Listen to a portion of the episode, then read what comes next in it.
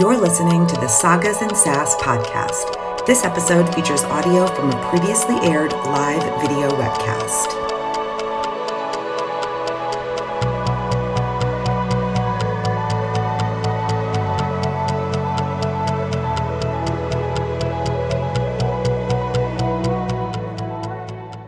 Welcome to Sagas and Sass Season 2. I'm Tara, along with my fellow host, Nick. This episode will cover uh, Kingdom of Copper, the second book in S.A. Chakraborty's Daevabad trilogy. If you're watching live, join us in the chat or after the fact, follow us on Facebook, Instagram, and Twitter at Sagas and Sass to continue the conversation. And just as a reminder, the views expressed in the show are those of the hosts as individuals and do not necessarily represent the show as a whole. All right. Welcome to what might be our shortest summary ever because there are only two of us here to read it, and I didn't want it to be super long. Anyway, Kingdom of Copper opens with a quick aftermath of City of Brass prologue that touches first on Ali, who is separated from his caravan thanks to an attempted assassination and is rescued from dying in the desert because he unwittingly creates an oasis with his newfound water magic and draws the attention of some Geziris who take him in. Next up is Nahri, who we see marrying the Daevabadi Emir Muntadhir, and last but not least, Dara, who has been brought back from the dead by Nahri's mother Manizheh. Crazy talk. But when the novel really gets going, turns out it's years after the prologue. Nahri is still in Daevabad and has completed quite a bit of training with the help of her mentor Nisreen and become an adept healer. But she's also basically a prisoner in the palace. Ali is living in a small village in the Geziri Desert and is well loved by its people because of how uh, great he is with water, which has allowed them to grow more crops and therefore become more self sufficient. And as for Dara, having his POV is kind of weird because wow, is he somehow even more emo than we expected? But anyway, he's been training up some new Daeva warriors for Manizheh, and they're planning on attacking Daevabad during Navasatem, which is the celebration of the new century. Unfortunately for Ali, who really just wants to live his dang life, his Ayaanle cousin shows up and dumps a tax payment from Ta Ntry on him, forcing him to travel to Daevabad so that the Ayaanle won't suffer from having, you know, not pay their taxes. Thankfully, his friends Lubayd and Aqisa from the village go with him, so hey, at least he's not alone. As for Dara, he helps Manizheh make a deal with the Marid, who totally weren't supposed to kill him. Oh, and Manizheh has made this awful poison that attacks Geziri relics and only Geziri relics, and it kind of can't be contained, so that's, you know, bad. Meanwhile, back in Daevabad, Muntadhir is super pissed that Ali is back, while Nahri seems to be kind of torn about the situation. But then she has to save Ali's life again when someone jumps it tries to poison him, so he decides to owe her again. And thanks to a little side trip Princess Zaynab takes her on, she knows she wants him to work on that debt. See, she discovered an old Nahid hospital when she was hanging out with Zaynab, and she wants to reopen it as a hospital for both Djinn and Shafit. With the help of a Shafit doctor, she discovered nonetheless. Obviously, that's not an easy thing to get by. So, None of them can be done all at once, and none of it is easy. The whole hospital thing seems to be going well, though, until Kaveh arranges a fake Shafit on Daeva attack that leads to riots, and Nahri has to go around healing a bunch of Shafit that were injured, which is like really against the whole Daeva code thing. Anyway, Ghassan is mad, Kaveh is mad, and Ali is forced to remain in the hospital and Nahri in the palace until Navasatem and the hospital's grand opening. Eventually, the big day arrives, but Nahri Nisreen and Jamshid are in a parade that gets attacked by Shafit. Sadly, Nisreen gets killed and Jamshid is legit like just set on fire. It is lit. But his tattoo that keeps his Nahida abilities in check is burned away, so his body heals itself, and uh, well, I guess that cat's out of the bag. So while Jamshid might be okay, Ghassan, of course, decides to use the attack to his advantage and sends out an order for the Shafit district and therefore the Shafit themselves to be destroyed. Ali mounts a successful mutiny that keeps this from happening, but then Kaveh uses Manizheh's poison to kill Ghassan. And of course, the poison spreads, killing every Geziri in its path unless someone is able to warn them to remove their relics first. So then they're running all over the place trying to get people to remove their relics, but also everything else is happening. And that's not even the worst of it. The deal Dara made with the Marid lead to them destroying the Royal Guard citadel, which kills just a huge portion of the guard. Then Dara's soldiers and the Ifrit and their ghouls arrive, and then Dara himself shows up and has a confrontation with Nahri, Ali, and Muntadhir. Muntadhir is fatally injured. Nahri and Ali escape, only to run into Manizheh as they are trying to retrieve the ring that controls Suleiman's seal from Ghassan's body. However, Nahri being Nahri, she is able to outsmart her mother, shove the ring onto Ali's finger, and escape by jumping off the parapet and into the no longer cursed lake. Okay, let's take a just a deep cleansing breath because that was a lot and the book isn't even over yet but it, it, almost is because once nahri and ali disappear into the lake the magic leaves Daevabad which is bad for a lot of reasons but it's good for muntadhir because his wound was only fatal because of magic so it turns out he's going to live and oh by the way nahri and ali did too but they're in egypt now?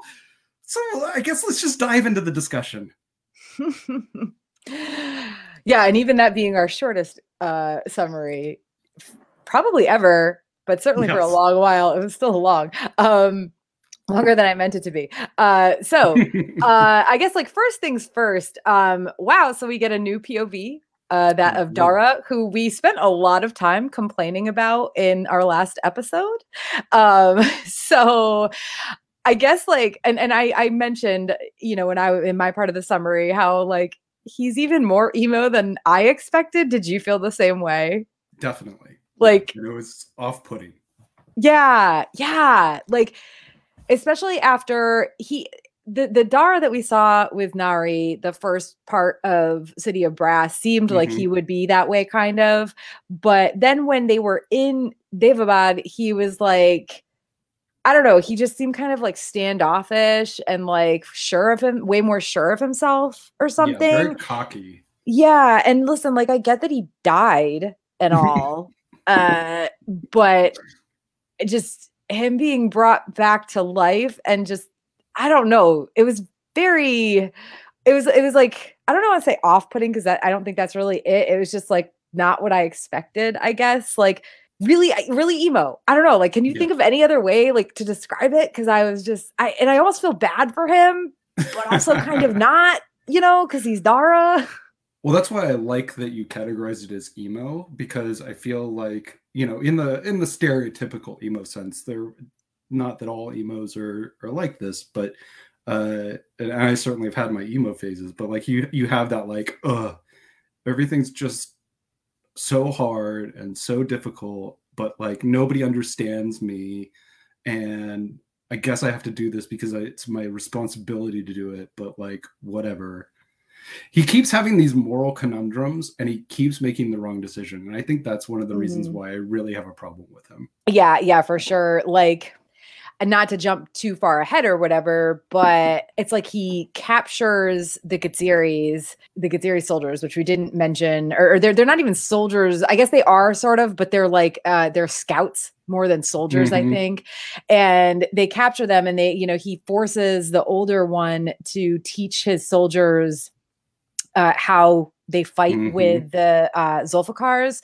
So it's like, but then he also somehow expects this guy to like be his friend, and he's all mm-hmm. like care mad when the guy eventually like turns against him, and it's like, dude, come on, like you've been doing like I you've was been such nice to you.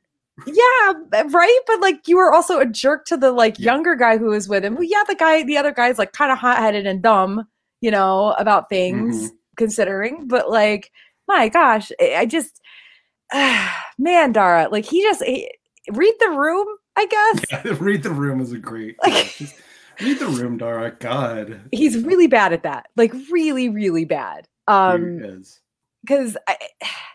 Well, I mean, and again, like then, then you know, everything with Manizheh, it's like I know she's his Nahid now because mm-hmm. he's not, you know, he's with her and not Nahri. Um, and I guess any Nahid he is with is now the one that he just blindly serves, which seems a little bit uh it's like okay, so okay, but you know, he, he's he's um when when she when they show how the poison works, which is when mm-hmm. uh the uh, Abu Sayf, I think is his name. Yeah. It's something something like that. Um when he attacks them, you know, trying to kill Manizheh maybe and escape, or maybe just kill Manizheh. I can't remember. Um, you know, Manizheh uses that poison, but then it like spreads. And even mm-hmm. though it doesn't attack anybody else because they're not Geziri, like nobody in their crew is Geziri, like Dara can see it just chilling like a mist, you know?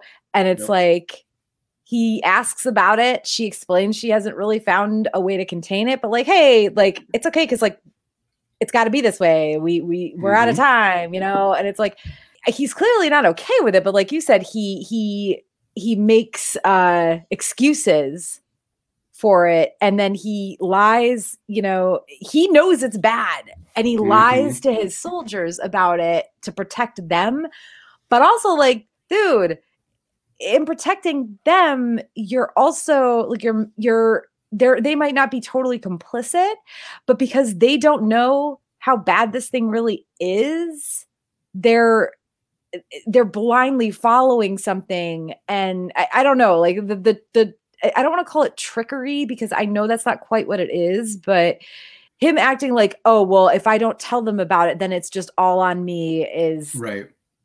just real questionable. I mean, that's not how it works, right?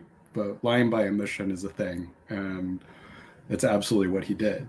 So, I, I mean, I honestly think that there is a degree of trickery involved because he's, yeah, he's not lying in the sense of he told them like, no, it's fine, everything's great, it's gonna actually like cure diseases or something, but he is deliberately omitting information that would allow them to make an informed choice.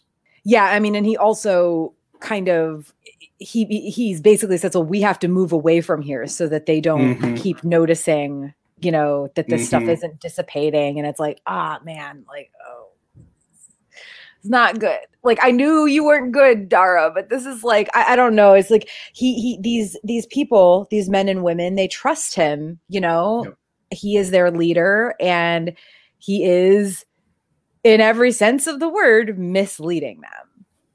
And it's really Absolutely. sad because they are so, you know, fervent in their, you know, not worship necessarily, but uh, you know, in, in their belief that what Manizheh and is, is doing is right and that Dara will not lead them astray. That it's like it's just really sad and also just kind of real like like too real almost, you Mhm. know, because it's just that real life like people blindly following a leader without like reading between the lines or anything. Yeah. Yikes. And, And the sh- whole like reveal that Manizheh is basically as bad as Ghassan uh, was really interesting to me. Just to like the fact that she's absolutely like cold hearted, like I'm gonna murder everybody to get my throne and to have my way. It's just like, damn, okay. in a way, I think she's almost worse because Ghassan doesn't hide who he is or what Mhm. he's doing, and she does. She is very, Mhm. very manipulative. You know, her her like, oh, like I know it's bad, but I'm your Nahid and everything will be fine, Dara. Like Mhm. she's very, very manipulative. So it's like, listen, they're both bad people, and Ghassan has done some terrible things. He he up until he literally dies in this book, he does like terrible thing after terrible thing, or at least tries to. But with her, it's like that that manipulation of, you know, it, it just he at least he's upfront about what and who he is, man. That's true. And I, I do agree that there's something, I don't know if it's less evil, but it's definitely less, uh, like you said, less manipulative uh, about Ghassan and the way that he handles things. Because he's really more sort of like, what you see is what you get with him. Yeah, and he I mean he's a leader trying to keep his control um Mhm. and but the thing is like he's always been like this, you know what I mean? Um Mhm. the, the sad part about Ghassan is how what he does and who he is and how he acts affects his children, particularly Muntadhir in this book, who Mhm. like you otherwise like otherwise Muntadhir is would probably like he, he's not a bad guy Mm-mm. and it's it's literally only for like a a, you know a short period in this book where when Ali comes back when you see him kind of going a little bit like off the rails because he's so worried about losing his like power and his control because he knows Ali is his father's favorite Mhm. uh that you know but also you see the way he has been raised and and I don't know it, it it's very much like I don't know like like the, the these kids and and Ali not so much, but Muntadhir is really the one who keeps coming to mind mm-hmm. because because of what happens in this book, like how you see how Ghassan's ideals and everything are rubbing off on him, and it's really sad because like you know he could be better. Oh, I th- absolutely think that Muntadhir gets one of the best character arcs in this book. Yeah. Oh yeah. Oh gosh. I mean, he's so mad at his brother and he's such an asshole honestly he's yeah. such an asshole and and it's like you because we because we see you know it's it's it's almost like like a game of thrones thing mm-hmm. where you mm-hmm. read like the Arya point of view of mm-hmm. Sansa in in book 1 and you're like man Sansa's such a brat uh you know on on the first read especially mm-hmm. but then like you know, Arya is so cool. In this book, it's like Ali is like he's so just and and like he he's he actually he's trying so hard, maybe not doing a great job of it all the time, but trying so hard to be a good person. And why is Muntadhir being such a jerk to him? Mm-hmm. But really, like Muntadhir is not a bad guy or a bad character and in the end he really shows that it's like he's he's having his whole like life you know and and future challenged, at least in his mind. But because we mm. don't see what he's thinking, we only see Ali like, but my brother doesn't like me anymore. It's like, oh no, poor Ali, but also kind of poor Muntadhir, you know? Yeah. He's, he's got a lot going on.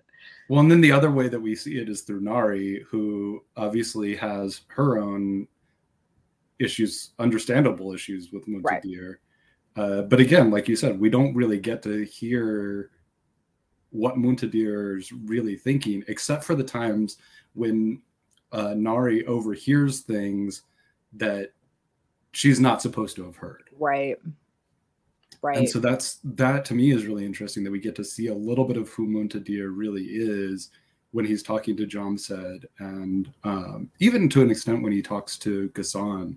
And I think we really get to see a little bit more of it too when the three siblings are finally together at the end and they're really they're trying to like figure things out and finally have a conversation about like how fucked up their father is. Yeah, basically. yeah, yeah. And how they've basically almost all come to the conclusion that like something needs to be done, you yeah. know, um, and and like soon before things get any worse. But unfortunately, it's like things get so much worse so fast that they don't have a chance to like act on anything that they've discussed.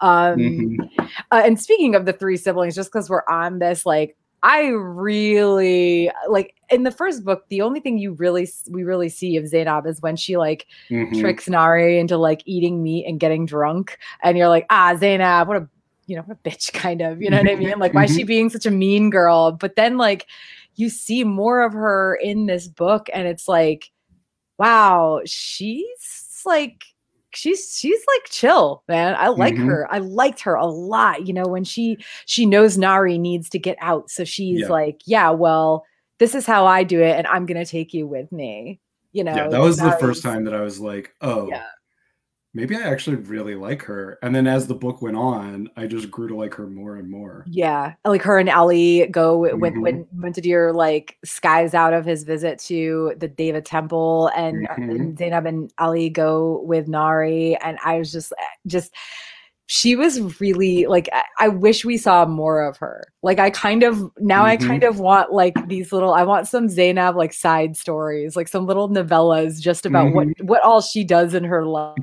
you know, like how she thinks and feels. I really want that. Sort of like how we felt like how you feel reading when we were reading the first Shadow and Bone trilogy and you're like, mm-hmm. I want I mm-hmm. want to see like what really is going on through Zoya's head and stuff exactly. like that. And eventually we get that. Please, I want that from Zaynab in these yes.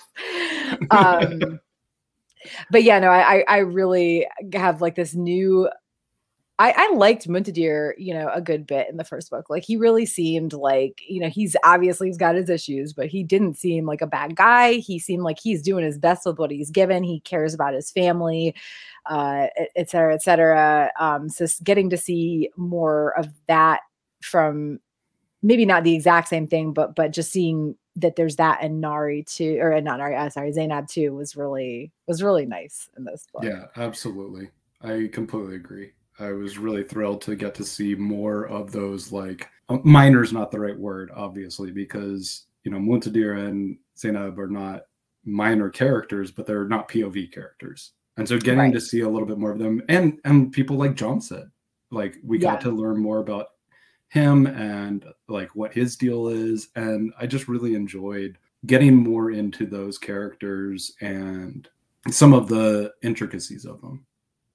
Yeah, I, I do want to talk about Jam Jamshid in a minute, but uh, before we do, I one of the quotes that I highlighted from this book it's when Nahri is talking to Muntadhir, and it's you know he apologizes because he's I can't remember exactly what he says, but he says something like really rude and nasty to her when they were when they were kind of arguing about something when after Ali came back, and maybe it was the hospital, and you know he's apologizing to her and oh but I, I was in a bad mood essentially. I was i was i was Mhm. upset about something else and she's like i've had enough of men hurting me because they were upset. And i was like la. Um but also I, I mean at least he apologizes and and also it's very clear from what Nahri has been thinking about him and their their marriage, their relationship and everything that he's been as good to her as he possibly could be.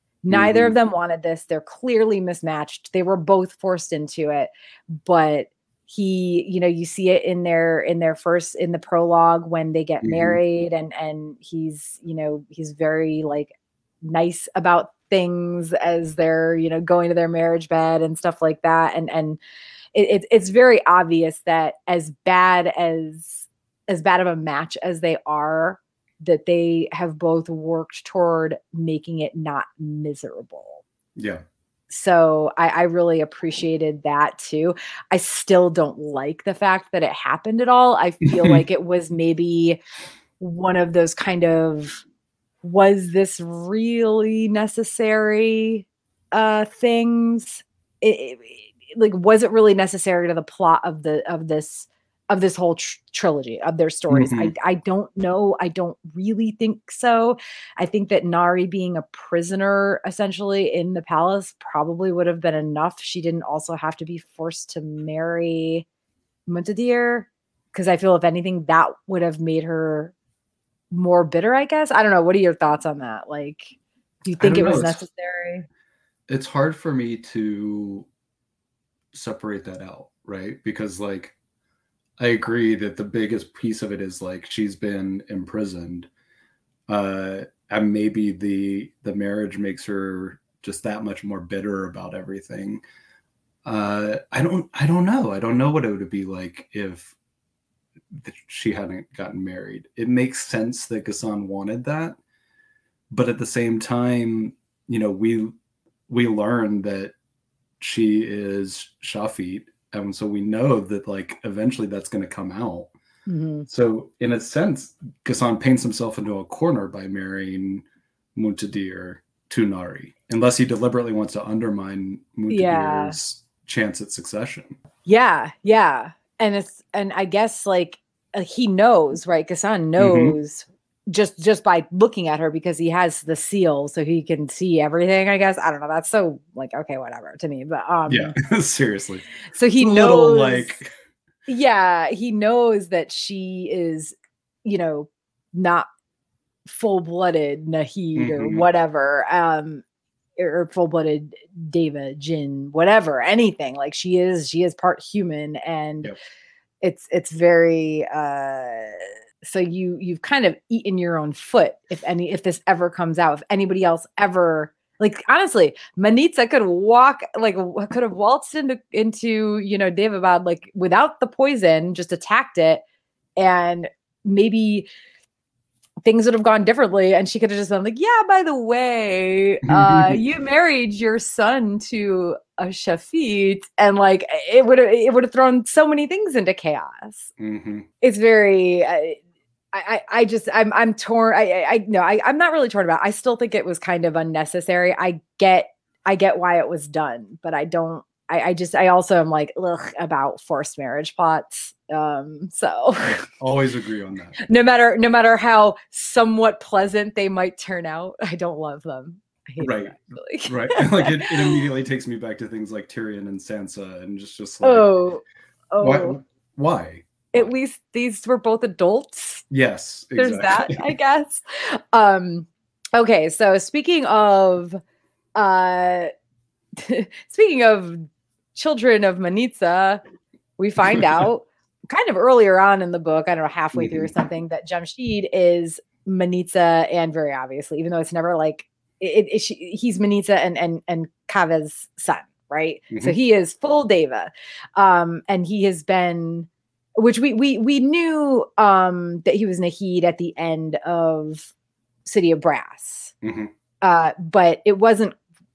It was like you can very you can make a good guess at what's going on or what happened, like who his parents are, but it's for sure revealed and also revealed to Dara at the very least that he is Manizheh and Kaveh's son, like partway through this book. Mm-hmm. And I think that, but of course, he doesn't know f- still for a while, right? He, mm-hmm. uh, we, and, and, and we, like, and all the other characters also don't really, they don't have any idea. It's not until the attack on the Nava, I don't know if it's Navastatum or Navastatum, but let's say it's Navastatum parade. It's Statum. Okay. If I remember from the um, audiobook narration. Yeah. Okay. Okay. So let's say okay, Navastatum. So when they get attacked, and like we said in our summary, he is like whole ass lit on fire, mm-hmm. and the fire burns the tattoo that we know about that we know has mm-hmm. been keeping his powers in check away. It's gone.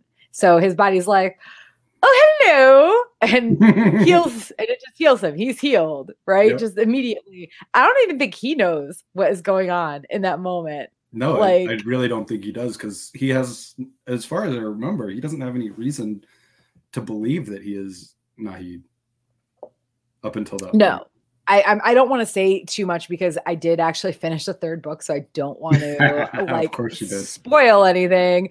Um, but uh, yeah, I, I he doesn't know really that he is Nahid, so he just he's like, "Oh wait, I'm I'm I'm fine actually. Maybe it wasn't roomy fire or something like mm-hmm. that." And but it's it's really uh it's it's this and then also like he gets taken, right? Um mm-hmm. Wajed uh who is the leader of the royal guard Ghassan right. orders right. him to, you know, get Jamshid out of the city or something like that. So we have no idea where Jamshid is at the end of this book.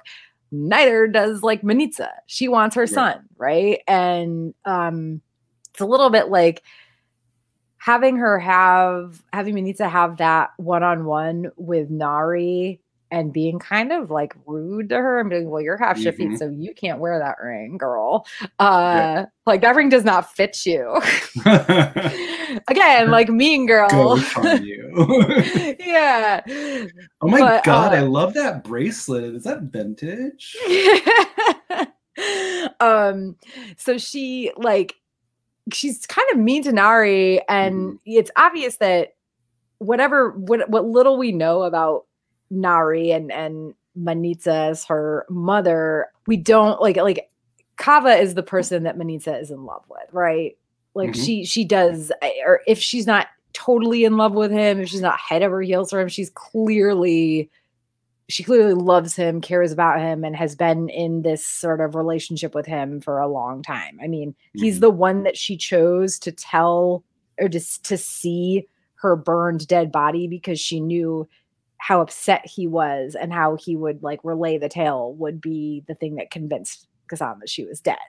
Mm-hmm. Um, which is really fucked up to be honest. Like, yeah, super fucked up. Ugh. And and he just like goes back to her like immediately after she's like, by the way, I wasn't actually dead. Hey, uh, boy, uh, yeah. hey. Legit, if somebody did that to me, I'd be like, oh, cool. Yeah, I'm never speaking to you again. Mm-hmm. But um, you use me to fake your death? Like, no, thank you.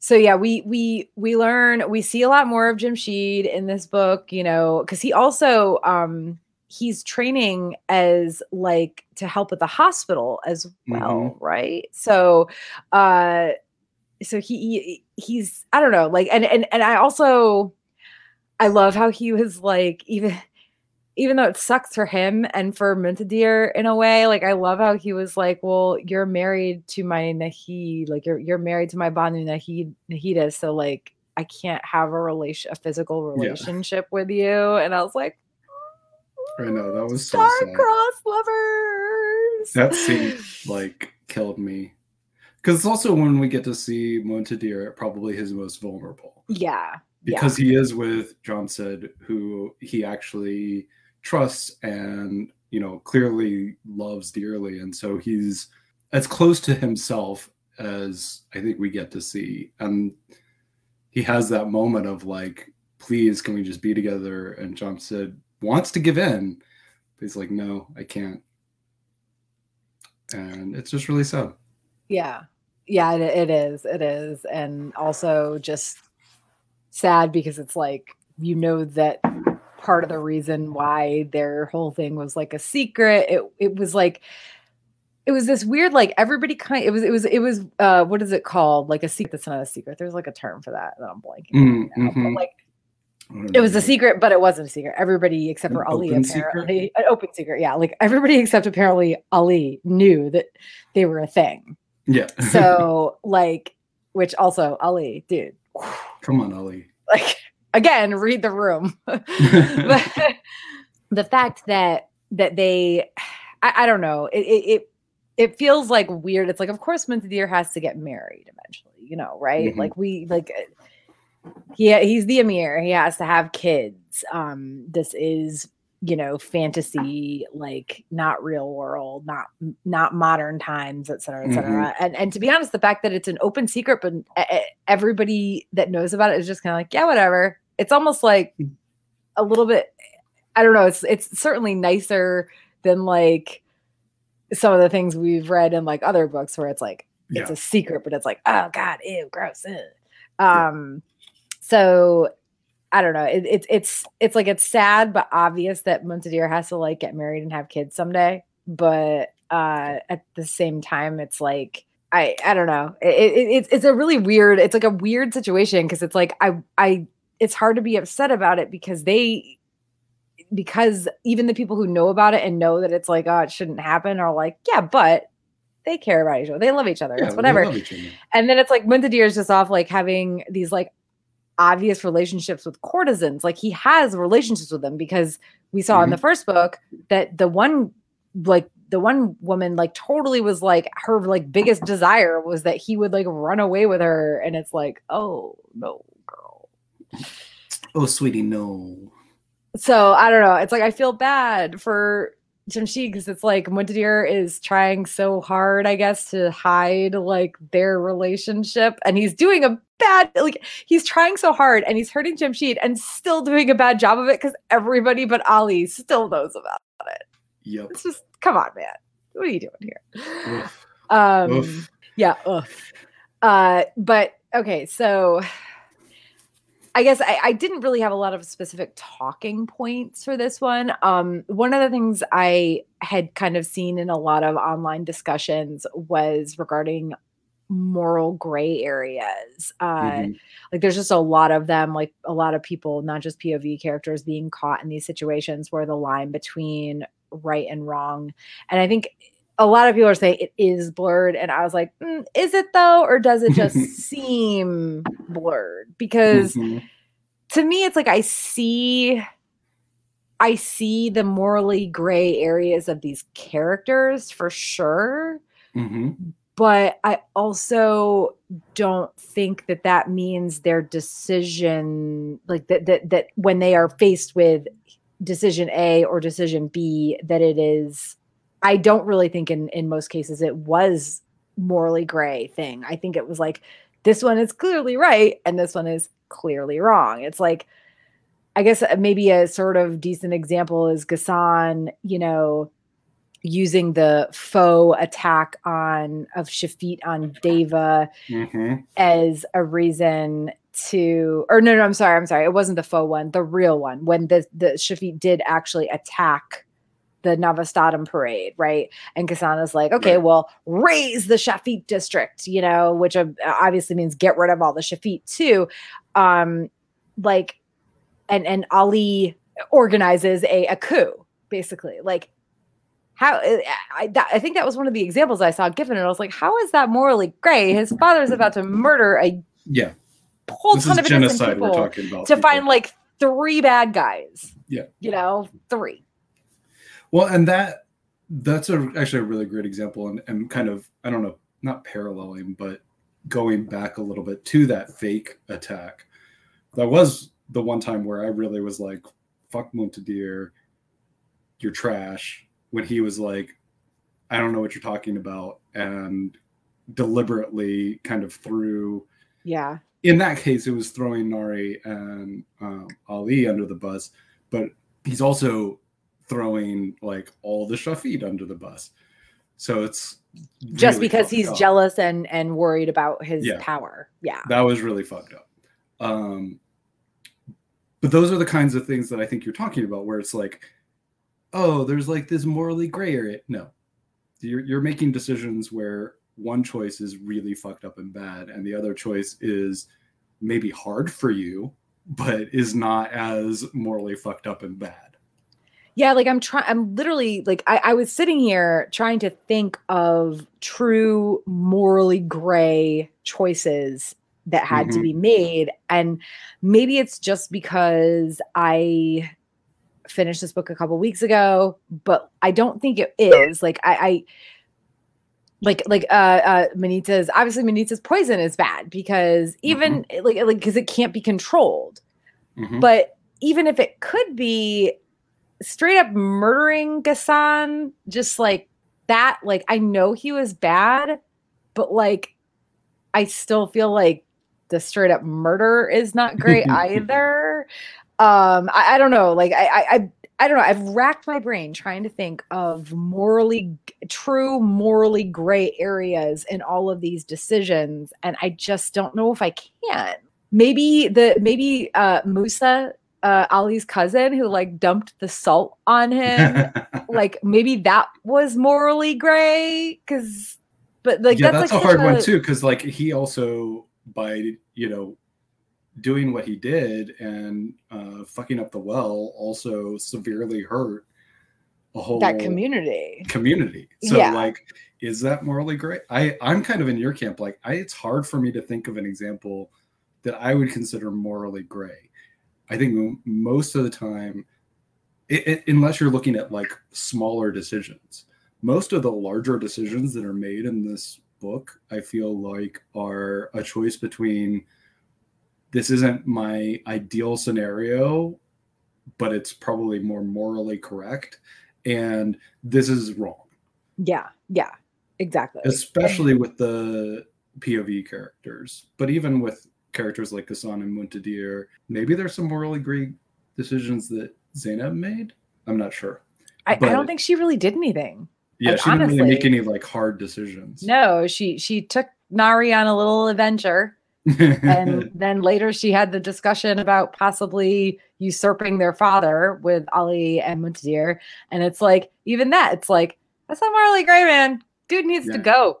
He clearly is like got gotten. He's he he is at the end of any sort of like he's not going to do any good going forward. I don't know. Yeah, I I I really like reading that online just made me like I was thinking and thinking about it. I was like skimming back through the the passages I'd marked in the book and I could not find I could not find anything that I would really have said like the decision here, this decision that was made was it, it- like you said, it's like it might not be the best decision, but it's still or it might not, it might not be the yeah, it might not be the best thing to do, but it's still the right thing to do in these cases, I guess. Uh, yeah, I, I don't know. I was I was very weirded out by like the fact that people thought there were actual like moral gray areas because I was like, I mean, are there though? I don't, I can't. Yeah, I'd really love to see somebody like defend one of these decisions as morally gray Yeah, I don't see it. And again, I it could just be that I finished this book two weeks ago and I'm missing some tiny little things that could go into that that realm, but I just I don't think there were. Um, I mean, maybe, but I I've, I've mostly listened to it over the last week, and I I'm hard pressed to think of anything. so when going back uh just because i i brought up the the Ayaanle and the you know salt thing and uh, Mhm. ali goes to his mother and he's complaining about i had to bring this here because blah blah blah blah blah the, the you know the Ayaanle entry would suffer if they didn't pay their taxes and also can you guys just stop trying to like manipulate things and Hatset tells him um, you're far too clever to believe that the Ayaanle are the only reason for Daevabad's financial problems. We are a scapegoat. A slight diminishment in taxes does not do the damage I know you've seen. Keeping a third of the population in slavery and squalor does. Oppressing another third to the point where they self segregate does. People do not thrive under tyrants, Alizayd. They do not come up with innovations when they're busy trying to stay alive or offer creative ideas when error is punished by the hose of a karkadann. And that was like, you don't know much about his mother, about Hatset in book one. No. But that I was like, oh, she's the best. she really is. She is so just like, yes, I'm queen. Mm. and it, it just like she's very smart and yeah, very like you know she's thought these things through and cares about her kids so much.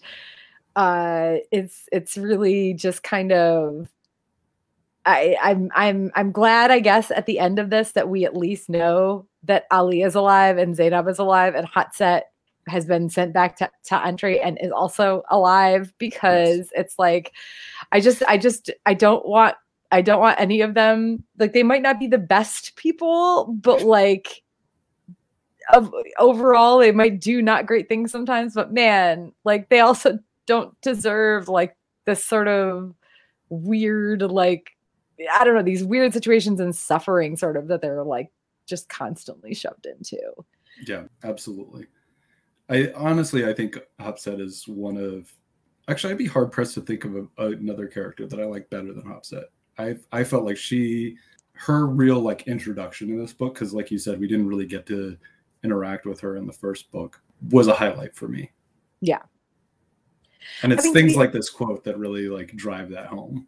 To be honest, other than Manizheh, the female characters in these two books are all like uh, you know, mm-hmm. you it, it, like you don't have necessarily the best opinion of Zaynab after what happens in the first book because you don't really see much of, of her after that one, you know, interaction that she has with Nahri that is obviously mean girl bad. but you know, by the end of book two, it's like other than Manizheh, is there really a female character that you can be like, mm, they're the worst? You know, yeah. I, I, really can't. You know, th- there's the former slaves that live in the hospital. Um, Razu and Elashia. Mm-hmm. And then there's the the Shafit doctor whose name I can't really re- I can't remember her name, but she's she's a little oh. bit uh it starts with an S. I know that. Yes. Um, she's a little bit rude and she's kind of a but it's like also like, can you really blame her? You know, like yeah, she's been discriminated against her entire yeah, life. Like exactly. I'm not gonna hate on her for being a little rude to people who she can't trust. Ex- yeah, exactly. Or who she thinks she can't trust for good yes. reason because of what she's been through. Like, sure, exactly. she can she can trust Nahri. We as the readers know that, but yes. she does not know that. Well, um, and as we learned, like the fact that she trusted Nahri actually ends up hurting her and many others. Yeah, not necessarily. T- not not Nahri's fault. Nahri's fault, right. but like it is a direct consequence of her trusting Nahri that that happened. And I mean, and even Nisreen, it's like she did not know what right. She did not know the extent of what was going to actually happen. No. Um definitely. and that's that's like that's what's really sad about her because her dying um in mm-hmm. this book means that we're left with this character who was Na- Nahri's mentor, who was very, very good to her, who tried her hardest and did her best and helped Nahri every step of the way as well as she could. And then she is gone before we ever have to see what side she would have chosen in yep. the end. It would have been really interesting to see that. Yeah.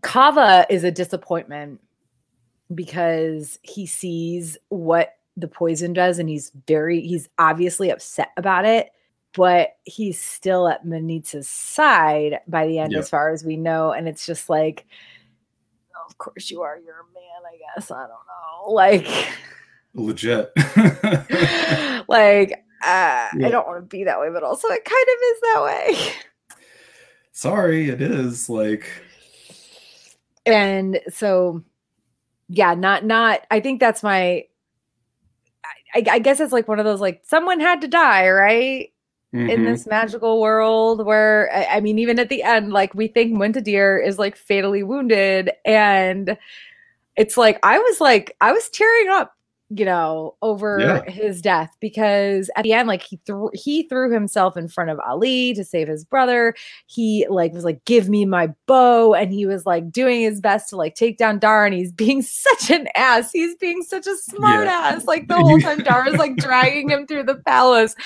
and it's like I I don't know. And then he and then you know he doesn't die, which is great. I love that he Mhm. doesn't die because like please let's not kill our gays all the time.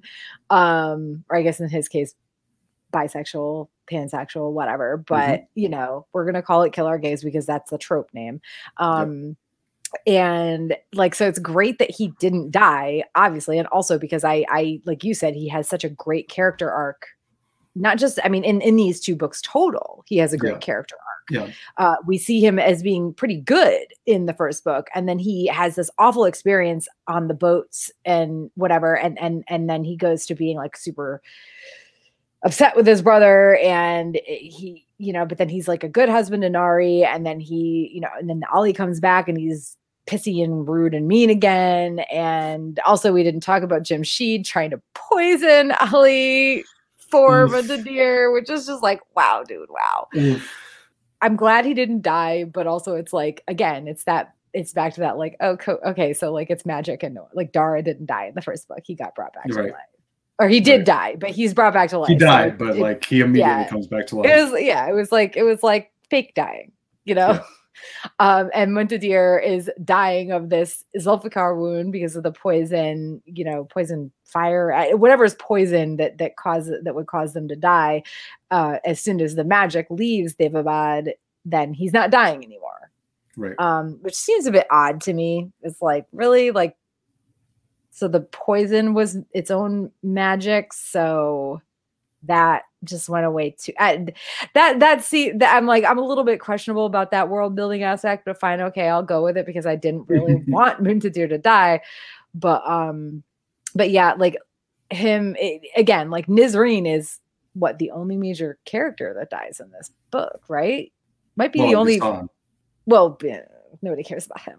Nobody cares. like, li- Hey, like, listen, listen, listen. Nobody cares about the asshole, right? Like, True. Facts. Like we were sad. It's it's a little bit sad at the end of book one when you, or toward the end of book one for that short period of time where you think Dara died because you know that Nahri is upset as hell about her, right? Um, and and there are reasons, I guess, to to it's like you dislike Dara, but to also be upset that he died because of the way everything happened was all fucked up Mhm. and weird and freaky. But at this point, is Nisreen the only character we actually give a shit about who has died? I think so. I think you might be right. And I'm not saying hmm. that like a ton of characters need to die or I, I don't know. I guess I'm like a real like I'm a realist and that like and also maybe I've read Song of Ice and Fire too many times where I I I don't love happy endings. Like there's a reason Yeah. I like Sense and Sensibility more than I like Pride and Prejudice because Pride and Prejudice ends too perfectly for everybody. Sense and Sensibility ends happily for Elinor Dashwood, but very bittersweet for Marianne. Yeah. Um, because she doesn't end up with the guy that she was head over heels stupidly in love with, you know, like so so eh, for me it's like I guess I I expected these books and and well and shoot i guess also we have read a lot of I, not even no Yeah. actually we haven't though the broken earth was dark but Yeah. temeraire not so much and uh like there's darkness in temeraire but it's not in death i guess it's it's No. it's just in this constant like banishment and people being arrested and stupid stuff Right. um and in i mean even i guess in shadow and bone it's like at the very end you know who do we lose david spoiler alert sorry this just Shit, one if you- character dies. yeah shit oh my god the go. other books, Fuck. uh no it's okay no no i would assume that nobody who's watching this is going to care about Shadow. I don't know. I don't know. Uh, if you- Uh, if maybe. any I'll edit this. I'll edit this out of the podcast.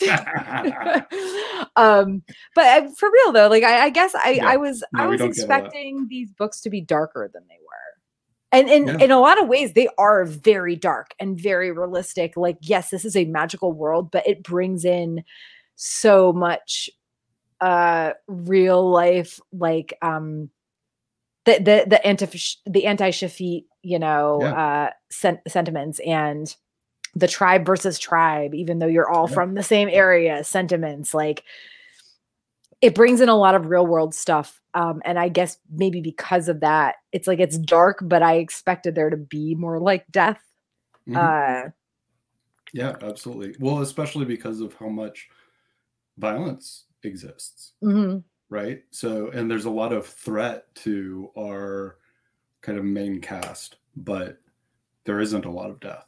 I'm not saying that's totally bad. It's just it's it's a little bit unexpected that really like we get to the end of this book and we realize that Muntadhir is alive, that Ali and Nahri are alive and at least for the moment safe, quote unquote, in Egypt. And it's like, okay, and, and of course Jamshid immediately recovered from his injuries Mhm. because he's in Nahid.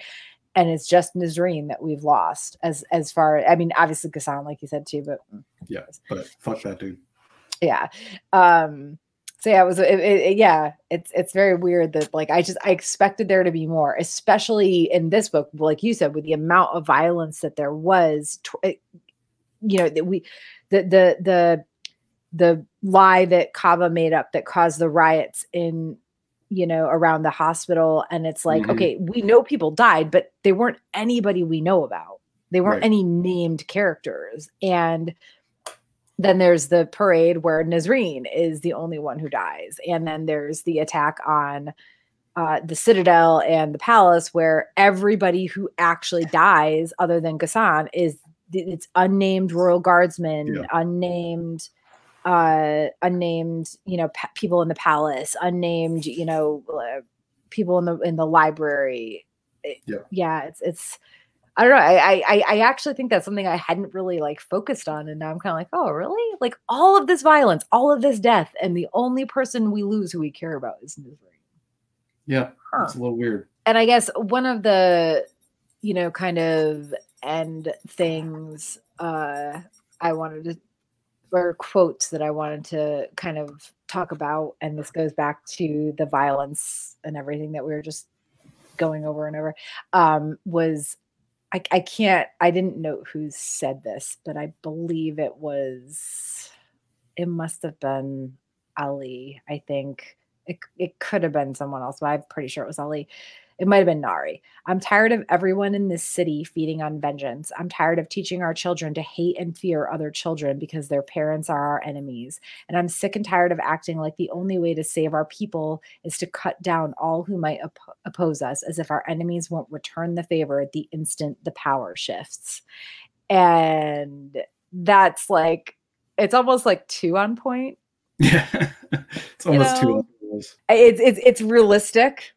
It's Yeah. real life. Like, so that's a real life shit. Just laying it down right there. Uh, but it's, and, and and not just in you know this sort of middle eastern based world either like yes Right. this is middle eastern based and i get the parallels to that but like it's here too But also, it's uh, America. yeah yeah in different ways but it's here and just reading that and just being like like face palm almost like because you know you know that it's not going to end you know what i mean it Yep. didn't end in this book obviously and this was this was this was the the, the middle of a trilogy is always the empire strikes back okay you Yeah. know when there's three books the middle of the the middle you know the second book the second book the second you know installment is always empire strikes back maybe not Yep. at that at that level but close enough so this is the empire strikes back right this is and and in this case Yep. it's like manizheh you know she is the empire like and it, she shouldn't be right like she shouldn't be worse than Ghassan, but wow Yeah. Yep. like wow she is and i just am ah i don't know okay so in the end um Ali and uh, there's no magic in Daevabad, and Ali and Nahri end up in Egypt. And how the fuck did they end up in Egypt? Like they dove into the lake. Yep. Now, now I will say, I think it's, I think it's like very strongly hinted at because we know that that Manizheh Dara, the, the Marid brought them to Daevabad Mhm. through the water, right?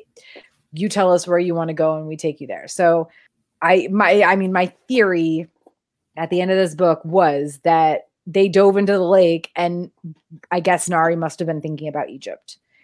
I think it's weird. I I, I feel like the author is trying to keep that a secret from us in a way, but like you you she explicitly told us that that's how Dara and all of them were getting to Daevabad, right? And we Mhm. know that Ali is in whether he means to be or not is is in commune with the Marid or or, or has that like part of him that is Marid in a way. So, but that and that's I guess that's the weird thing is that what we don't know is okay. So we know that not that that Ali has that like sort of commune with the Marid. So was he thinking of Egypt? Because like that's the only thing that makes sense, really. But that's how I imagine they got there. I mean, it's Yeah. I feel like it's weird that it's not explicit that it's supposed to be some mystery that that's how they ended up there when it's clearly like, but Ali has this connection to the Marid, and we know the Marid brought Dara and and and Manizheh and their army to Daevabad. So like, obviously that's what happened. It's not a total mystery, but it's just why Egypt? How did they end up in Egypt? I guess I don't know. Um, Yeah, it feels like the kind of thing where, like, in the third movie, you pick up right as, like, right after that happened. You know, like the the second movie ends with them being like, "What? We're in Egypt," yeah, and then like, uh, you know, cut to black, and then the third movie picks up, and then you're it, there. It's immediately like, "Oh, well, you know, when I when we were falling, I was thinking of home and." Ali's like, oh, I, I feel like I picked up on something, and like I was thinking of that too, and then we were magically here. I I don't know, but like, that's Yeah, it I mean. I suppose I suppose that Ali could have oh, I mean I know that him and Nahri, you know, talked about Egypt a lot and stuff, so maybe it Mhm. had something to do with that, but yeah, it was very it was very like, okay, so they're there. How? Why? Okay, whatever. Um yeah, I mean, but yeah. maybe it was Ali thinking about like where would be safe for Nahri, and he thought about her home or something. I don't know. that's true. That's true I guess we'll find we out do- We do know. Let's be let's be real that the two of them are super into each other. Yes, obviously. like have have been have been even though ali is like i am chaste and pure and this we're is just friends. yeah even though like even though like she's his brother's wife now like even Yeah. before that he was like she is my friend Mhm. and nahri's like he is my friend and it's like hmm, Look, we've all I been in that situation. oh yeah we're like, I'm- no, no, I am- it's fine. It's just we're just friends. We're just friends. Yeah i mean dean and i were absolutely just friends. I mean we Uh-huh. truly were. It's not like i was in love with him for like most of that time but it's Sure. fine. No, like It's fine. been um but yeah so all right. Any last thoughts before we conclude about this book? I mean i i i, I liked it. Um It was a solid like second book in a trilogy. yeah yeah i i it's like i don't have complaints I I do feel like there was a little bit of i mean i don't know like i said like i, I feel like the the only killing off Nisreen and like especially at the end when we have this like huge battle going on and it's just Mhm. nameless soldiers dying i know dara loses some of his soldiers who are important to him but But we don't really care about them. I mean, maybe we should because they are kind of in a way innocent. They are they're they're being led to believe one thing, you know, like we said earlier, like they're being manipulated Absolutely. into doing what they do. But yeah, you don't get to know any of them well enough, Yeah, right? they haven't been set up for us to care about them. right. Yeah. Um. So I, I don't have major like- complaints about this book, although it was, I think it was a little slower for me than Oh, the first Also, one. what happened? Like, I'm sure that, that this got covered, and I'm just blanking on it. But what happened to Lubayd and um, oh fuck, what's her name? Aqisa. Aqisa. Like, I feel like they just kind of Uh, got lost in the story somewhere. I I think ta- I think at the end they do just kind of get lost. Like we don't Yeah, we okay. don't know for sure what their fate is. Um I'm glad but- it wasn't just me like completely forgetting that. no, yeah, no, no, no. Um no, neither of them like neither of them were seen dying. Yeah. Uh I I or wait. Maybe Lubayd did. No, Lubayd I think did. oh, Lubayd got dragged down by the ghouls. oh, that's right. Yeah, yeah, that's what it was. Okay, so Oh, So we're I lied. I lied. We lost Lubayd too. We lost Yeah. Lubayd too. But R.I.P. feel like we- I'm so sorry for forgetting about him. Wow, I feel so bad now. We've been like, oh, not enough people died. Still Eh, not enough fine. people died, but also Lubayd. Oh, he was so funny. Well, also like I feel like Lubayd was a stronger character in the first chunk of the book, and then we kind of lose track of him. Right. Yeah, exactly. And then he comes back, and and you're right, he does get dragged down by the ghouls. But by that Which point, it was like, oh yeah, Lubayd. Which is kind of what happened with Dara in the first book, honestly. So maybe No, I, I mean, to absolutely be honest, that might be like I don't want to say complaint. I don't think that's the right word, but like a Issue. just a, just a just a like an issue with Mhm. the author that she has this like I'm going to introduce you to this character and I'm going to not I mean I guess Lubayd was not as big of a character as Dara for sure but Sure, like you sure. get you know he's clearly important and he's definitely important to Ali but then he just disappears for a while and then he dies. Yep. It's sort of like in the first book where Dar kind of is like this third party character that gets shunted off to the side and then he comes back and he dies, quote unquote. But yeah, okay, thank you for bringing that up because wow, now I feel so bad that I forgot that Lubayd died. And I honestly think Sorry I'm sorry to all the Lubayd stands. I think I'm more sad about him dying than I am about Nisreen. Oh yeah, absolutely. That was a much more like I definitely had a more which I feel bad about now because I've completely forgot about it. but, Yeah. Uh, Listen, I, did read this book have a weeks ago, more that's my excuse. that's a good excuse. It's a better excuse than mine. I blame life and and it occupying too much of my brain. Yes, how dare.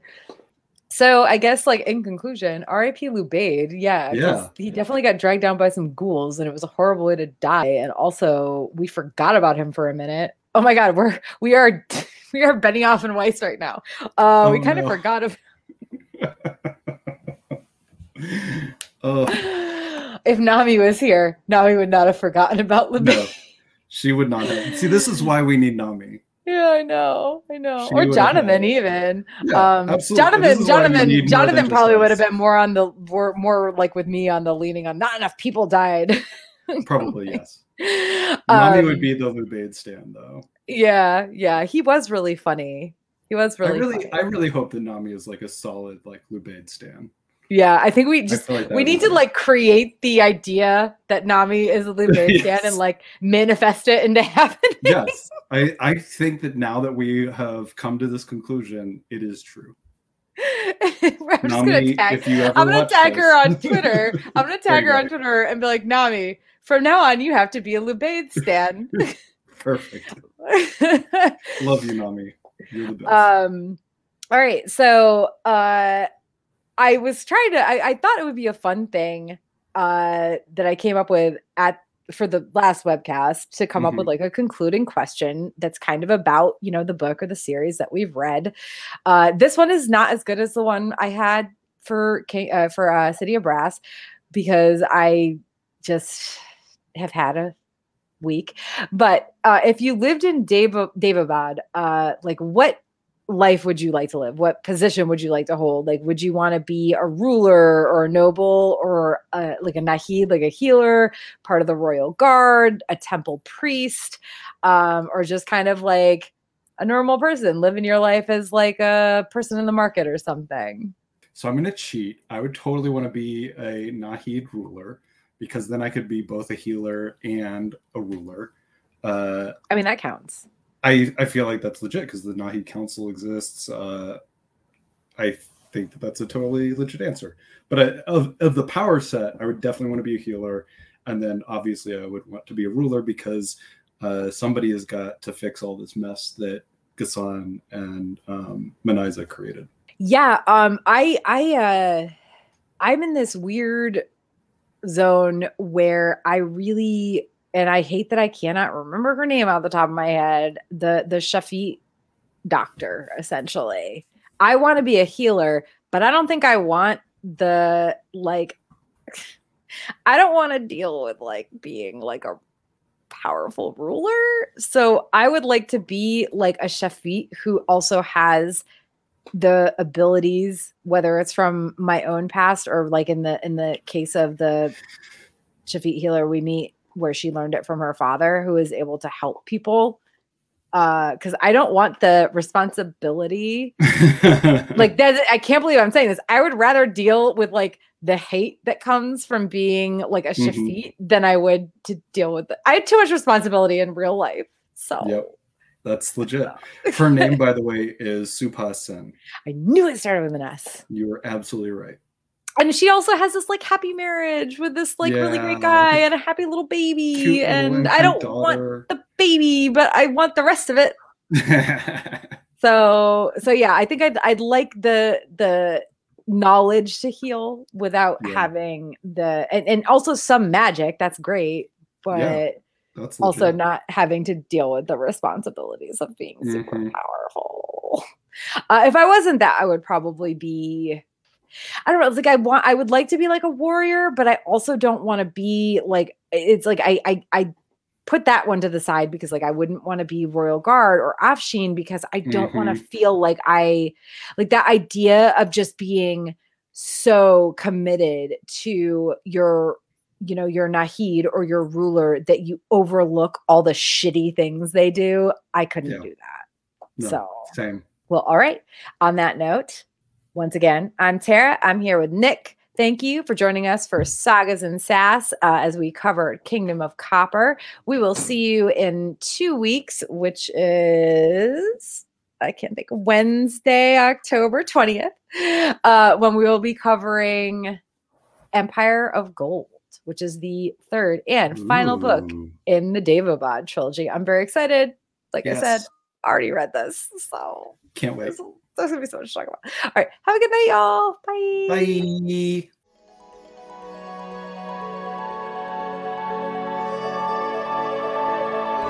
Thank you for listening to the Sagas and Sass podcast. Follow us on Facebook, Instagram, or Twitter at Sagas and Sass.